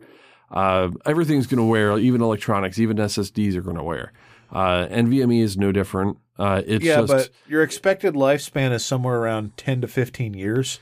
Yeah. I mean, it's it's in the We used to think in terms of hard drives, and this is why I had that old hard drive in there for so long, is that you're going to keep it for a billion years, right? right. And what ends up happening is you end up upgrading components for faster read write times hmm and transferring that data again before you run it. That piece runs itself out Right. So because most the tech the the read write is too slow, and that didn't used to matter that much when you're writing MP3s to this, right, Right. or pictures. But when you're running games off of it, it is a noticeable difference. oh yeah Your load times are faster. Your texture loads are faster, right? yeah It makes the high end graphics run smoother because things load faster off that memory oh yeah onto I your RAM, onto the onto your eyeballs. You know, so just NVMe is like your biggest single upgrade. In in my head, your biggest single cheap upgrade that you can get that makes the biggest oh, difference. Oh yeah, for sure. It it goes that then RAM. In my head, Yeah, it uh, unless yeah. you're running on like four gigs or eight gigs or something. yeah. I mean, get yourself in a uh, Sixteen an- gigs is what you need for everything. Yeah, it's super And when you're stupid into. like me and Rusty, you go thirty-two bit gigs for no reason. uh, I have a reason. Yeah, brute force. Well, I mean, I do I do other things with my PC other than games. So But Um, I digress. I just um, Phoenix Point is a hell of a lot different, and it's on Game Pass. So if you are curious about it right now, now's the time to jump into game uh, into it. fucking Game And Pass like in another month or so, you're going to get the expansion for it. You got to buy the expansion separately, but they're like ten bucks if you want them. yeah, Uh, but I maybe mean, fifteen bucks. But like it's a it's a campaign game, so you're going to play it over and over and over again. And everything about the game is done in such a better way. And I am playing it on a harder setting this time and letting some folks die because that just happens. Um, but doing all right, and I'm okay with it so far. Yeah, that's actually like almost a 180 degree difference, man. You you really, if I could play the clip, man, if I could play Yeah, the I know. clip, I ripped you, on it pretty hard. You ripped it hardcore. You, I think you said "fuck that game," uh, and you put it damn near close to the brown note of you know of the of that fucking you know that cast. That was pretty crazy, man. I was like taken aback by how I- much I- you hated on it. the mechanics of it are different enough that it's in terms of quality, it's somewhere between XCOM one and two right now. It it really XCOM, does. uh, yeah, no, I hated on Chimera Squad. as well. one that I hated oh, on. that's the one you did. Yeah, okay, yeah, okay. I can. Oh, all right. This was more of a disappointment, where Chimera Squad was an Oh. extreme disappointment. okay, all right. The- now now it's right in my head. big, the, that makes the sense. big magic with XCOM was being able to make a squad with your friends, and that and- was Chimera Squad's not that. and for whatever reason, Jake Solomon's team can't tell a story to save their fucking life, uh, like a real story. That's the oh, Jake Solomon's an amazing like coming from Julian. Uh, I'm not going to go into this too deep. Julian Gollop is the guy that made XCOM. Julian Gollop is the guy that makes Phoenix Point, right? Separated Okay. from the studio. Jake Solomon has Julian Gollop's blessing to continue the XCOM franchise because he's a good game developer, right? I mean, he's not the only person on the team, but he's the most central character to that team. Um, Jake Solomon's team doesn't tell a good story though, and Chimera Squad tell works way too hard to tell a story, um, and keep you locked into the same characters and work off character synergies, and then does the same breach mechanic over and over and over and over and over again. And the missions are not the maps and the missions are not nearly as varied as XCOM Okay. Um, and you're kind of corner cased into using certain abilities and certain loadouts. Like you can't mix and match weapons and armor the same way that you can in XCOM or the same way you can in Phoenix Point. I literally can have a sniper and a heavy mixed together, multi-class. The characters come out with random traits, so you have to figure out what kind of class to work best. But like, I've got a sniper that's going to get a burst fire mode for his sniper rifle because he's no no wait how does that work? Yeah, so you can empty out all the rounds in your magazine for the sniper rifle, right, with this one thing. But he's also spec'd into assault, which means that he's going to empty out all the rounds in his assault rifle on a larger enemy when it comes up to that. And then I've got the same multi-class with a heavy, which means you can wear the heavy backpack and fly all over the place with a sniper rifle, which is amazing for getting up to a high point Oh yeah. and then going to make his. I'm going to increase his strength, and then I'm going to give him a grenade launcher so that he can use the sniper's ability to empty the full magazine, and I'm going to do that with a grenade launcher.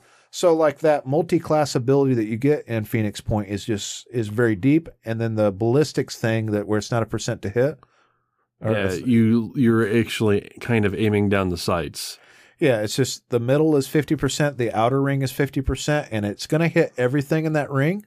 So there may be chances where you shoot between guys' arms and torsos or between their legs or like past their neck Um, you could also shoot your buddy if your buddy's actually close by. if he's within the ring. Yeah. Yeah. But you know that it's always going to hit something, it's going to hit within that cone, right? So if the cone 100% covers the enemy, that's a 100% chance to hit. That's a big difference, and that's where a lot of people didn't like XCOM. It also lets you move granularly, so you can move a hair out and waste half an action point to get the shot, and then leave the other half of that action point to move yourself back in. Ah, yeah. Yeah, Okay. That's No, that's where those are some things that are different from XCOM. XCOM is limited to two, well, multiple actions depending on your character builds, right? But usually your base character is two actions. You can move and shoot, you can sit and shoot, right? But you can't move granularly like that, like you can in Phoenix Point. And Phoenix Point does have a leg up there.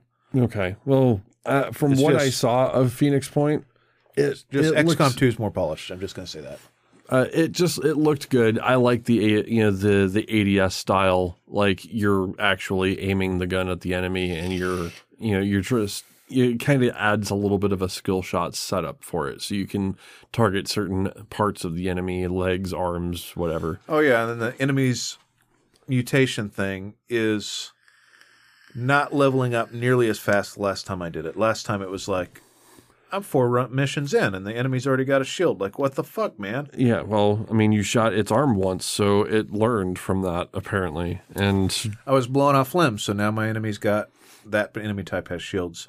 Um, you had a game to talk about before we moved on to news, right? That is correct. Uh, I talked about it a little bit last week. Uh, I I've been kind of on a kick of uh, of survival games since uh, since I my stop my play in Valheim. Uh, and there was a game that came out just not too long after Valheim did, uh, which was called Breathedge. Uh, and um, a lot of a lot of times it's you know if you needed an easy descriptor, it's Subnautica in space. Yeah, Um, but there's a lot more to it. there's a lot more to it than that. Uh, the the game doesn't necessarily take everything very seriously. It's very fourth wall breaking in some places. Uh, the developers poke fun at both gaming and themselves, uh, and the game itself. The uh, the suit is kind of the narrator for everything, and is the really the only voice that you hear uh, there's a couple other voices, I guess, but that's the the main voice that you hear. And the suit is very snarky, but the jokes don't. He's talking about the character. what the the suit. Yeah. Yeah, the the character, the the voice character, voice actor for, for it. I'm confused. You for confused me. Fuck my brains. Oh, Wait, does up. the suit talk to you? the suit talks to you, dude? Yeah, I the couldn't suit remember has because- an AI in it, and the AI. oh, okay. you Okay. know, now I know what you're talking about. and the uh, so your spacesuit has an AI in it, and that AI is basically kind of goading you on to certain places to do certain things and telling you certain shit about you know the game world and what's going on with it. Um, so the suit actually becomes kind of its own character, um, and as you play, I mean, it starts off really, really slow like super duper slow. You can only be in you know in the spacewalk area for like fucking 45 or 50 seconds or some shit. It's pretty low at first. It's really fucking low. Uh, but as you get going, um, the uh, you know it kind of opens up where you can you know can do the spacewalk thing a little bit more, get more stuff, craft more shit, uh, go a little farther out, continue doing this, and you have to kind of go to these points of interest as the game kind of like directs you in that you know in that way, uh, and uh, there's a lot of different points of interest that you can go to in in this space. But I gave it a little bit of shit last week because it seemed like that space just didn't move. Like everything was super stationary. Uh, whereas if if you're taking the Subnautica reference, you can kind of go into the uh, the the shallows of Subnautica, and there's fish moving around you, and different things happening. Right? you know, there's a day and night cycle. I mean, with Breathedge, you're in space. It doesn't move. Nothing rotates. It's just very static, and that's one of the criticisms I had for it. it. Is like it could be a little more dynamic. Um, but I powered through. I've said, you know what? No matter how much certain things about this game irks me, I'm gonna play it through to the end. Uh, so uh, I was only about maybe halfway through at the time, and I thought mm, I thought I was closer to the end than I really was. Uh, so I sat down, you know, right after the podcast, and I said, I'm to beat this game tonight. And then when Justin woke up and at about noon the next day, he's like, You're still playing that game? You haven't beat it yet? And I'm like, Nope. Uh, but by that time, the game had actually taken quite a turn that I'm not a fan of. Um, I don't want to spoil it uh, because if you are going to play this game, it is an interesting turn, but it's not the uh, it, it it changes how the game plays, um, and that is it's actually quite jarring how much of a change it goes from. Like the first few acts of the game feels very survival based the final few acts of the game is less so. And that is, you know, that is like almost kind uh, it's almost like playing two separate games at that point. Like they wanted one thing and then they ended up with another thing at the end. Um, you put 24 and a half hours into it. I mean, it, it, I mean, yeah. And I wanted to probably put 15 hours into it that's kind of where I was. Like at at about the 15 hour mark, I was ready to be done. What would you? I think most people have seen it, a lot of it, at least the initial part of it that we're talking about prior to this big change. Mm-hmm. What on our rating system? Where would you put it? Oh, um, I, I there's there's a couple things about the you know about it that is kind of redeeming. It does have that you know that creepiness factor of floating through space. Um, though it kind of dissipates really quickly. I would have to go, go like 2.5. It's not a three. It's not so it's really not even great. enjoyable. Well, no, because So it basically tries to be funny and It- fails. It so it's gets a 50 on a Metacritic. It's that bad. it's pretty bad. Um, it's not like it's not. It's Damn. not. I mean, it's it's a survival game, and I'm still craving survival games. And there are some really shit survival games out there, and this isn't necessarily It- as bad as some of those. But I can say that the jokes didn't, you know, didn't land. I'm going to ask Nothing you what moved. I'm going to ask you what it opened up later because I don't want to finish it right now. Okay. It's not that it's bad, it's just that it felt I play a lot of grindy games and I like to enjoy the chores I'm doing it and feel like I have a sense of progression. So Mhm. like I just got I found one of the bikes, right? Okay. Which- yep. Basically made it to where like I could go from where I was at all the way to the beginning on a single tank of air, which I then started bringing a bunch of stuff over and I was like, "Wait, but I can get metal right here. Why would I transfer my base over here?" Right. And so I found like two things I needed. I needed like a you know a sandwich so that I could get better fart power or whatever it was for mm-hmm. better movement. Right. And I brought that Shawarma. shawarma, right? So I brought the shawarma back with me. But then I was just like, well, but I don't want to. There's some other things I want to play. I'm just going to back burner this, and and where it was running flat for me is it just. I was still, like the bike made it so unnecessary for me to set up any kind of way station for anything, so quickly, that, and it wasn't. It's not like I was running out of fuel or anything like that. Like there was literally no reason for me to upgrade the place I was at because I was like, this bike can take me 2,000 meters before I need air again, and I'm just going to bring an air station with me and plant it over in that other area if I really need to go that far so I can get there and get back or just bring some oxygen candles with you and Or just use whatever. that. and boost my way back, basically, right? Right. And so, like, there's a lot of things that became super unnecessary about the survival element at that point Mm-hmm. that it lost some of that fun factor challenge that I wanted it to have. That's another thing. Like there was, uh, there's a So like that, it made such a big difference way too early, because like even at that point, you could only go so far until I found the bike. Like I'm making these like air pocket things, Mhm. going all the way over to this other place, and I found this place that I could refill my Atmo at the in between point, essentially between both parts. right. And in that little area, I found a bike, and I was like, "Well, this thing is." It's a game changer, and that's exactly what it is. Is that it changed the game?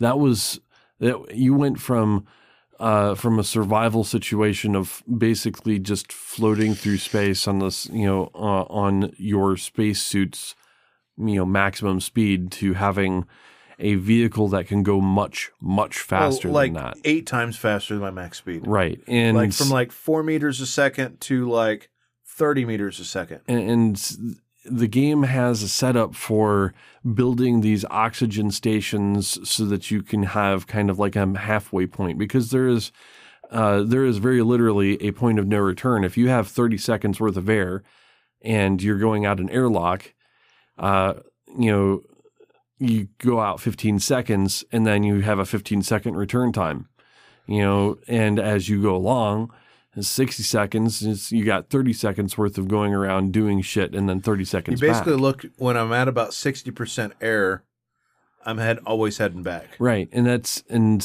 once you have, you know, once you have the oxygen station, again, it gives you a spot where you can go drop the oxygen station, collect a lot more shit for your inventory, and then, you know, fill up your oxygen before you go back. And then you can kind of maintain that oxygen station uh, so that you can continue to use it. The, um, that goes out the window as soon as you get a win- uh, vehicle. And then it progresses even worse from there. Uh, one of the things that it you know that you can do in Breathedge is actually build a base. But I have found other than the required stations that you need to progress, there is no reason to build anything other than a service uh, service module and a transport module. Like the residential module or whatever the fuck is just there to throw like fucking furniture items, and I found no no reason to do that. It's like the whole reason you built bases in Subnautica was like waypoints, right? Right. So like I needed to go down past the into the depths, you know, and I don't remember the biome names, right? But like the purple area. So I go down there and I get something that can resist the pressure down there and build myself like a little pod. And then I'm spending a lot of time down there like, well, I'm going to decorate it a little bit, so I'll build a couple things in there to make a cool little bedroom along with all the different research stuff that I want to put down in this little area. Because I know I'm going to spend about 10 hours here. I'll spend an hour dicking around and making a cool little base. Yeah, you bring a, you you- bring some plants with you and plant it down there so Yeah. you got food. And then I might even go a little bit further and make like a huge ass airlock for my submersible. Yeah, Right. And then I went further down and then I created another weird little habitat pod, so to speak, right? A place for me to get air, store a bunch of materials, and basically a docking station for my Cyclops, right? hmm And so eventually what would happen is I would go down there with the Cyclops and pick everything up and take it back up to my main base. But then my main base was too far, so I ended up making that midpoint base my main base because it was halfway between the surface and the depths. right. You know, you And just- so like, you know, I had a reason to make the base because it was a good place for me to not just the oxygen because you do move around a lot with vehicles in that game Mhm. but you don't move very far from your vehicle because it's really dangerous. So right. Yeah, So- you're kind of like yeah, even with the max air tanks, crab. you still are fairly. You got to keep the headlights of your submersible within sight. And there's a certain point that submersible doesn't go any further, and you got to get into the fucking gym suit uh, in order to be safe in whatever you're doing. yeah. But then you know you move your your Cyclops fairly close to the gym suit, right? And then you get the jump jets and the fucking grappling hook, and you Spider Man your way all over the underworld. um, but Subnautica is just such a good game. it's it is such a good game, and that's and that's a thing. There was one joke that did actually catch me, and uh, you know, and uh, it, it happens a little bit later in the game uh, for Breathedge that directly references Subnautica, and I'm going to let you find it if you actually you know continue playing that game. well, if you're but giving you- it a fifty, nobody wants to play it. well, it does have, if you can power through some of the meaningless shit that you have to do, like meaningless shit, it it really does make the you know make the game tedious in some points because you're like oh fuck i mean like do i have to really um But I'm just talking about like what makes what makes Subnautica cool is you're always discovering something new, and there's a new puzzle to solve to be in that area. Yeah, and, and, And- this this gives you different points to go to, but there's really not much that you can do to interact with those points. Like you go to a wreck, and the wreck has a thing, and that thing is to scan. You know, scan that thing, pick up whatever's floating around, like a bottle of water and some fucking like nutrient paste that's floating around in fucking space. That's you know it's crazy. I had so much water even where I'm at, and food. Like I there's There was no no issue with that. You was you. I there never was zero issue with it. I was never running. never ran out of food. Even- never ran got- out of water. I've got like ten times the food and water that I need, and I don't even know what to do with it all. Right. You know, I had a pile of it. I didn't even put it in boxes anymore. I had a pile of it in the corner of my f- service pod that I had to build because that was a thing that the game told you to do. Um, it just seemed like there was enough systems there that it could have been a good game, but at about two or three different points in that game, it just changed direction. Like they came up with a new idea and they're like, we're going to roll with it and we're going to somehow stitch these things together. And the the stitch work was really not that great. Um, yeah, I beat it. Um, will I play it again? Probably never again. Um, I may actually un- uninstall it at this point. I'm just going to ask you after the show what the turning point was, and then free up some space. okay. I'm not. I'm not jonesing for it that much. Yeah, I I mean, don't I've want to been waste my time with it. I've just been looking for good survival games, and uh, they're not they're they're not a common breed of game. Um, so yeah, I'm I'm still on the search, and that's why we were talking about ARK because that was like, I mean, I I I felt really good about ARK's progression. So, um, let's uh let's take a look at some of the uh the shit on the gaming news. I heard you said something about uh uh about well we were talking about uh uh Game Pass Yeah, uh with Game Phoenix Pass. Point.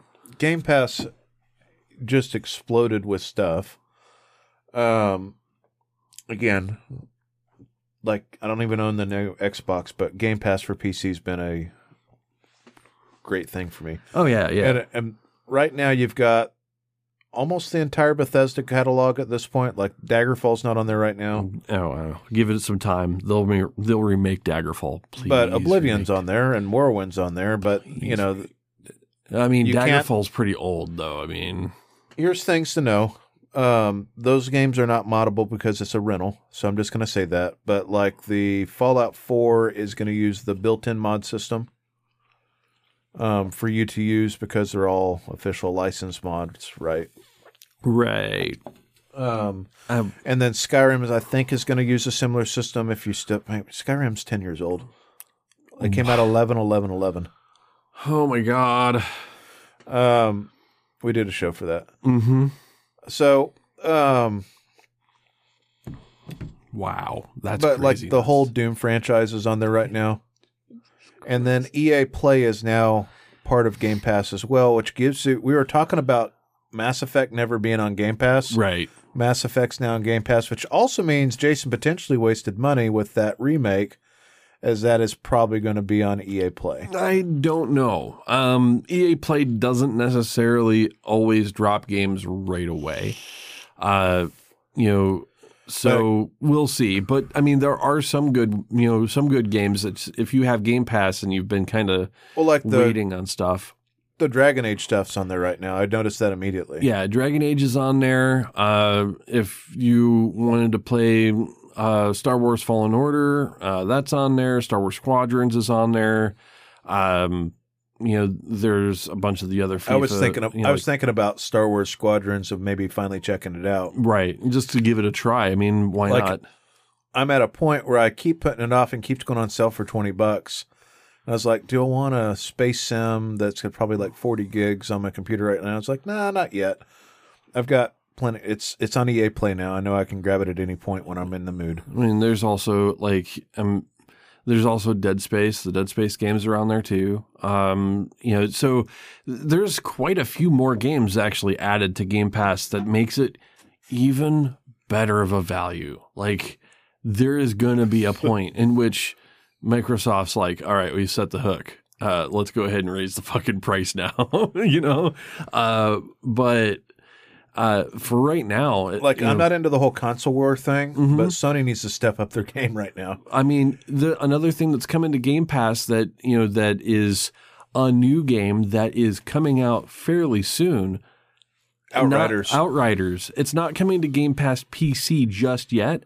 So if you have an Xbox Series or an you know, I think it plays. You know, I don't know if it's on the you know previous gen consoles or not, but at least if you are lucky enough to have an Xbox you know Series X console uh, and have Game Pass, you'll be able to play Outriders on day one. You know, as you know, for the price of Game Pass, which potentially could save you a fuckload of money. It also will give me an opportunity to see other people play this game and see if it's something that I want to spend 60 bucks for on PC. Um, I'll probably wait for it to come to PC Game Pass. I mean, it's probably going to come to PC Game Pass, uh, but it might not be right away. Uh, and that's probably, you know, it's Good a square uh, thing. That, that is. things come to people who wait. I know, I know, but this is also a fairly big game, and you know, it's fairly anticipated. It's one of the bigger games that's coming out this year. So, uh, so Maybe I've I'll been kind of watching it. Maybe I'll just play with like Nimp and Jason on Xbox or something. Thanks. Um, mine's a brick. You know it. Uh, it does turn itself on by now, uh, now, which is really odd. I don't know why I haven't unhooked it because it doesn't play. It doesn't display anything on the screen. But my my uh, Xbox One um, is uh, is turning itself on, which is really creepy. And I just need to unplug it and throw it away. Um, Something else is coming out. I just want to kind of talk about a couple of games announcements. There's a uh, so there's going to be a free to play Magic game that's an ARPG where the abilities are going to be tied to cards. Um, not sure of a lot of other things, but so far it looks like it's in the vein of like a Diablo okay, with let cards being the way that you customize your abilities. Okay, that's mm, all right. I'm kind of drawn to it because you know, I like things magic. Um, Okay, I if mean, you, we were talking about PC Game Pass. Um, Nier Automata is coming to the Game Pass store right now, sweet. and We're it's the more- it's the updated version that didn't have all the bugs that the Steam version did. Oh yeah, it it actually has the uh, was it the the far mod uh, or the fix that they used. Uh, I know I had to actually use the far mod for uh, f- you know for the Steam version when I played it, uh, which essentially fixes a performance bug in it. Um, Something else that's coming out that I would be interested in playing with you is uh, so I didn't play the original Baldur's Gate until I played Dark Alliance on PS2. mhm. which was a total hack and slash twin stick, basically. right. And then I was like, "What's this Baldur's Gate thing?" And then I went back and played other things on PC uh, after the fact. That was how I got introduced into Baldur's Gate. Was Dark Alliance, which was a spin-off game. Wow. Well, Dark Alliance is coming back. Well, at least they're using the title. Completely different developer, everything. Okay. What kind of the same concept? Co-op based ARPG, Okay. and that's supposed to be launching in June. PC. Yep. Okay. and I mean, Game Pass. PC and Game Pass. PC Game Pass. Let me let me make sure that I'm right. Okay, I just want to make. Uh, I, I, No, if- it doesn't say Game Pass. It just says it's coming to PC, PS4, PS5, Series X, Series S, Xbox One.